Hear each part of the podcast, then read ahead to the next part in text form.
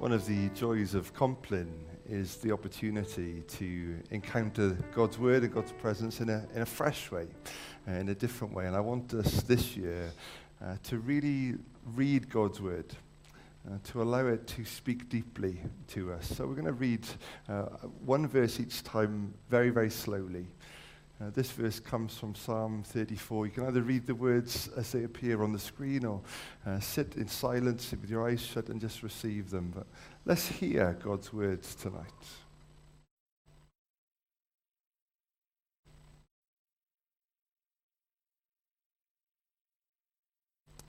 The verse begins with these words The Lord. Let's think about who that is.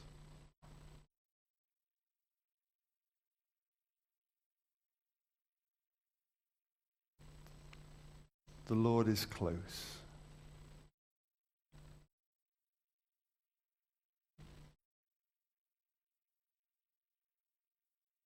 Just hear that tonight. The Lord is close.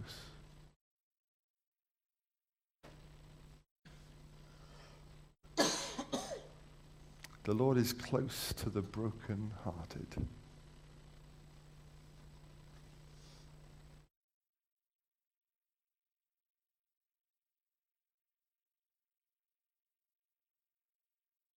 The Lord is close to the brokenhearted and saves.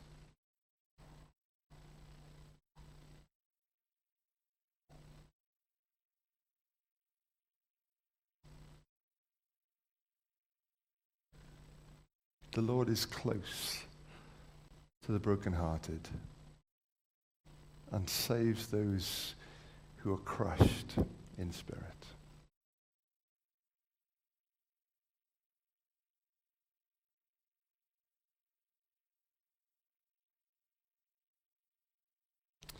Heavenly Father, thank you so much that as we draw near to you now, you're not a God who is far, but you're a God who is close. Thank you, Lord, that your heart goes out to the brokenhearted. That whether we come here tonight just with energy for you and expectation or with a heavy and a hurting heart, I thank you that you are close. I thank you that you are a God who can save, who can lift, who can reach, who can rescue, especially those who are crushed, those who are crushed in spirit.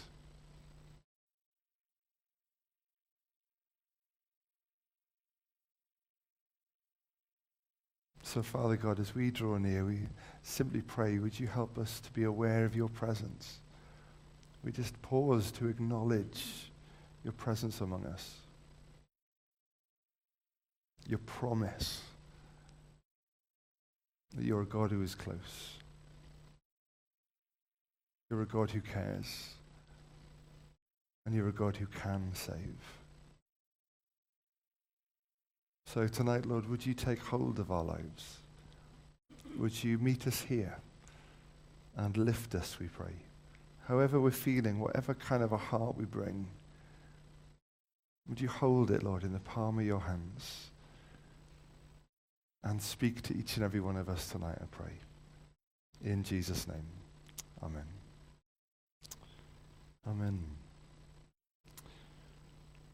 The cross uh, that's on the platform with me tonight, there's certain lights on it, and it's casting these long shadows behind it. And that's kind of how we approach the cross, isn't it? We come and think about its, uh, its implications for us, its impact, it, its effects for us. But tonight I want us to come and stand uh, in the other shadow, the shadow that was cast forward uh, over Jesus. And it's true that throughout his life, Jesus was aware of his purpose, aware of his calling. But as the cross gets closer and closer, that comes into full view and comes into full clarity. And we're going to join Jesus now in our reading uh, when he's draped in the shadow of the cross. I'm going to come and read together from Matthew chapter 26. Uh, Esme's going to read it for us uh, in the Garden of Gethsemane.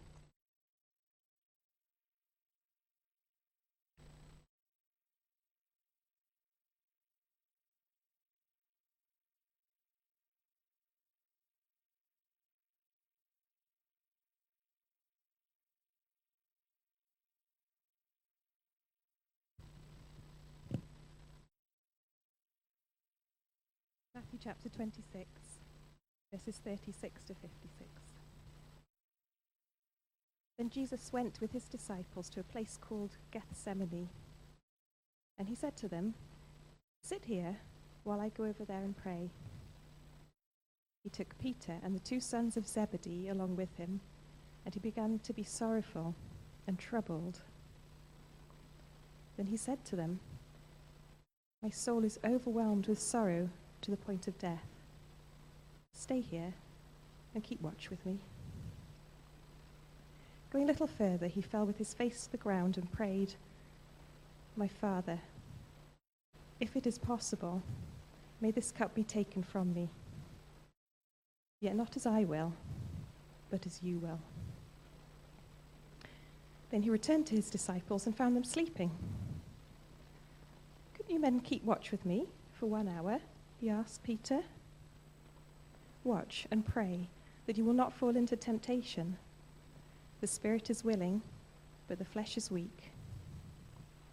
He went away a second time and prayed, My Father, if it is not possible for this cup to be taken away unless I drink it, may your will be done.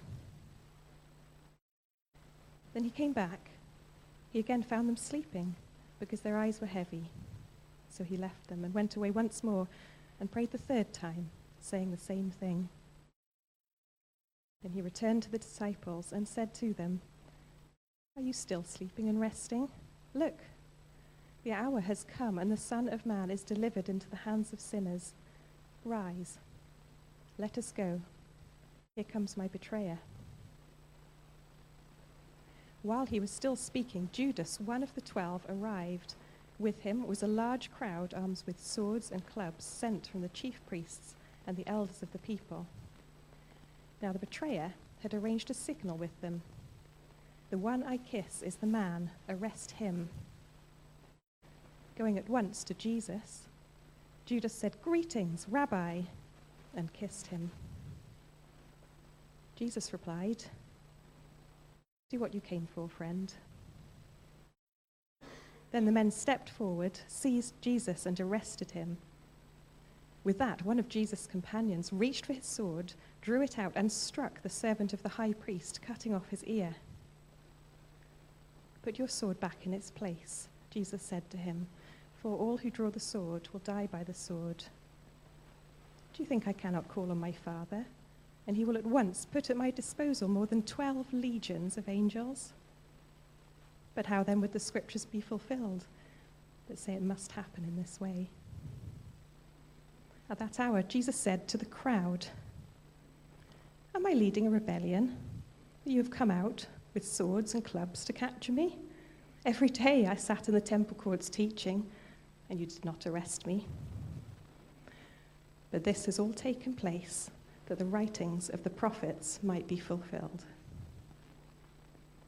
Then all the disciples deserted him and fled.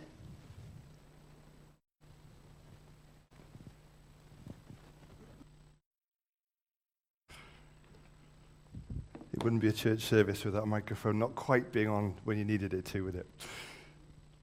I don't know about you, but I think of all the aspects of this weekend, there is something devastating for me about Gethsemane.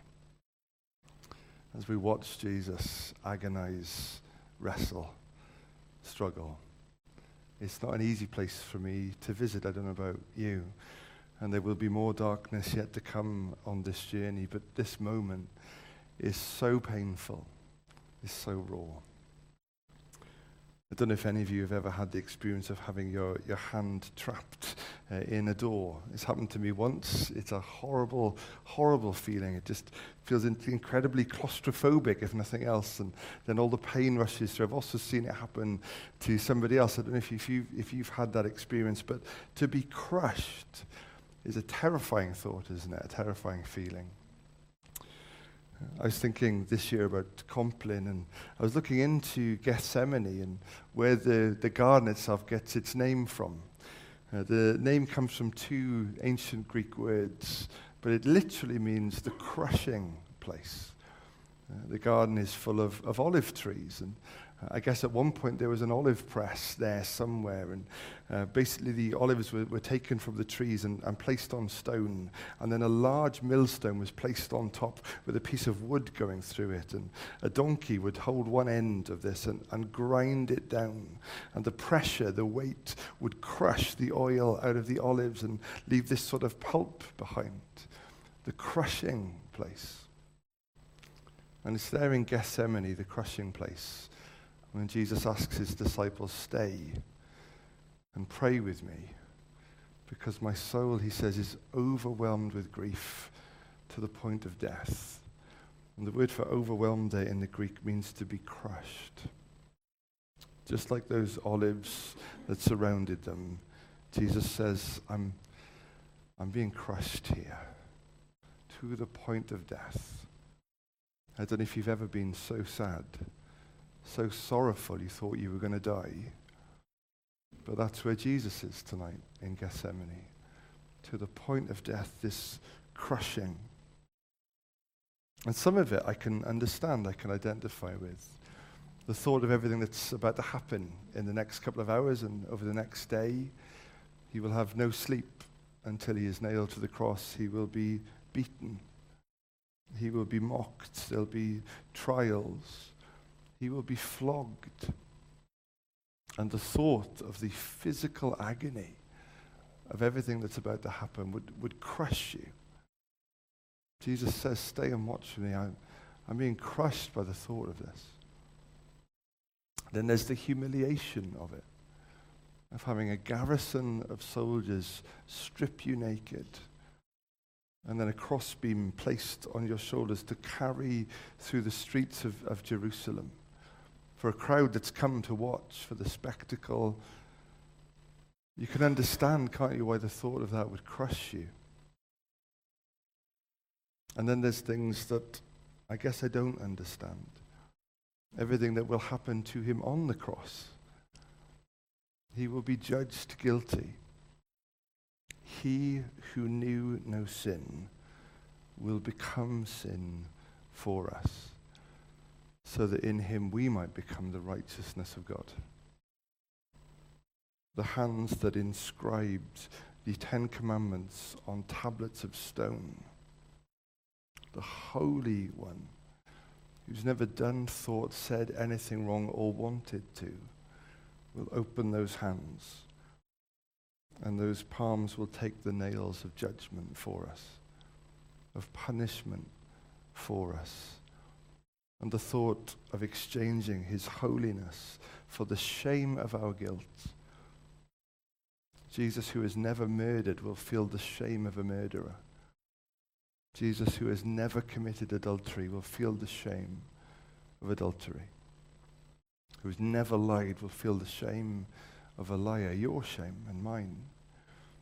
Jesus will embrace all of that, and the thought of that crushes him. If only the thought of sin crushed me like it crushed Jesus, life would be very different.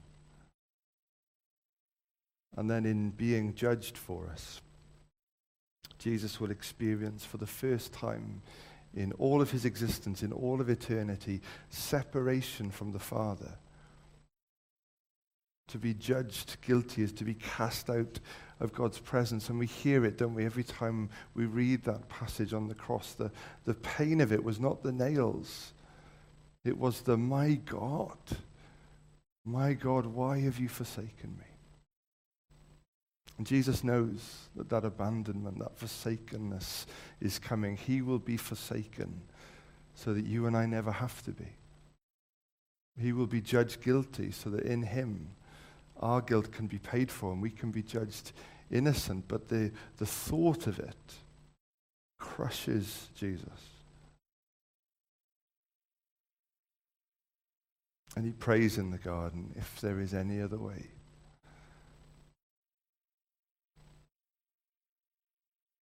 And the silence from heaven gives him his reply. There is no other way. There's no one else good enough. There's no one else true enough. No one else pure enough.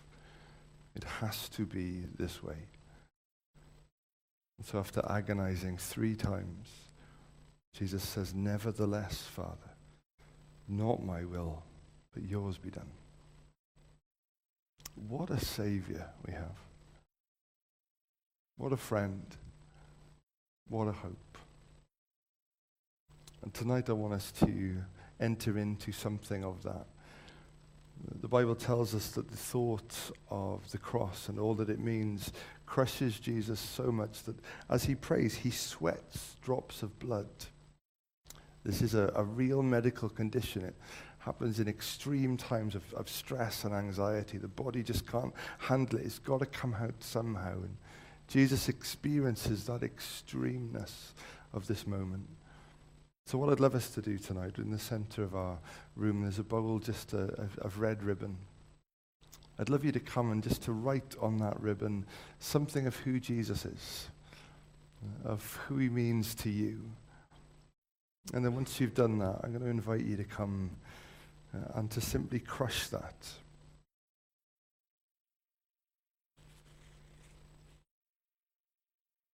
Isaiah, as he foresaw this moment, tells us that he was pierced for our iniquities. He was crushed for our failures. And then to come and to stand in the shadow of the cross and simply to drop these like, like drops of blood uh, on the floor. He who was in very nature God made himself nothing for you and for me. One of the amazing things about this moment is that Jesus is so disappointed that the disciples can't pray with him. It's an amazing thought, isn't it? And Jesus knows, I just need someone to pray with me. And it might be tonight that you're in a place where you need someone to pray with you. And so I want to offer a really simple invitation. If, as you come and stand here, you'd like someone just to pray really simply with you, just quietly where you are, uh, just extend your hands. And I'd love to come and stand with you uh, and pray with you. So let me pray, and then as and when you're ready, come and take uh, a ribbon, come and write on it something of who Jesus is, and then stand here and crush it and drop it. And if you'd like anyone to pray with you, just open your hands, and I'd love to pray.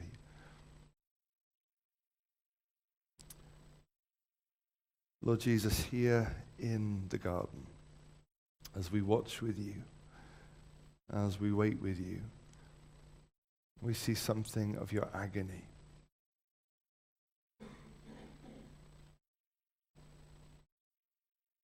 And Lord Jesus, we just thank you so much. That you would be willing to bear that, to bear the pain and the shame, the horror and the separation, to, to be judged. You who knew no sin. And might we see something afresh of your love for us in this. We pray, Lord, that in this you would meet us, that in this you would speak to us, that here at the foot of your cross you would minister that love to us. As we come, would you come? As we pray, would you stand with us? And might we know more of you, more of your grace, more of your ways. In Jesus' name we pray. Amen. So there'll be some music playing. Please come as and when you're ready to, to write. And then in a few moments we'll sing together, but that's not a sign that you've, you, we're out of time. Please feel free to do that as others stand and sing. But come as and when you're ready.